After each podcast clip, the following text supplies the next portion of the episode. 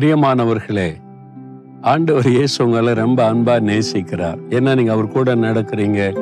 அவரோடு பேசுறீங்க அவர் சொல்றதை கேட்குறீங்க அவருடைய வார்த்தைக்கு கீழ்ப்படுகிறீங்க அதனால ஆண்டவருக்கு உங்க மேல ரொம்ப சந்தோஷம். இன்னைக்கு கூட ஆண்டவர் ஒரு வார்த்தை உங்களுக்கு சொல்றாரு. முப்பத்தி நான்காம் சங்கீதம் பதினேழாம் வசனத்துல நீதிமான்கள் கூப்பிடும்போது கத்தர் கேட்டு அவர்களை அவர்களுடைய எல்லா உபத்திரவங்களுக்கும் நீங்களாக்கி விடுகிறார். நீதிமான்கள் கூப்பிடும்போது ஆண்டர் கவனமா கேட்பாராம்.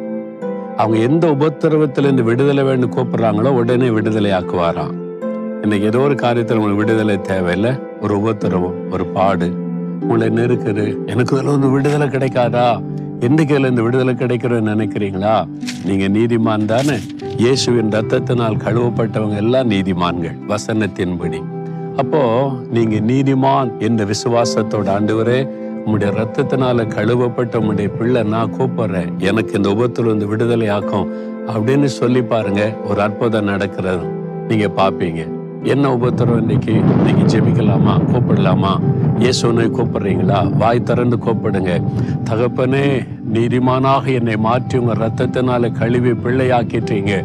நான் கூப்பிடுறவங்க நோக்கி இந்த உபத்திரவத்திலிருந்து எனக்கு விடுதலை வேணும். இந்த கடன் பிரச்சனையிலிருந்து இந்த குடும்ப பிரச்சனையிலிருந்து இந்த போராட்டத்திலிருந்து எனக்கு ஒரு விடுதலை வேணும் எனக்கு ஒரு வெற்றி வேணும் ஒரு அற்புதமான மாற்றம் நடக்கணும். நீங்க எனக்கு அற்புதம் செய்றீங்க நான் விசுவாசிக்கிறேன். உடைய வசனத்தின்படி எனக்கு விடுதலை கொடுத்து ஆசிர்வதிக்கிற தேவனுக்கு ஸ்தோத்திரம் ஸ்தோத்திரம். இயேசுவின் நாமத்தில் ஆமேன் ஆமேன்.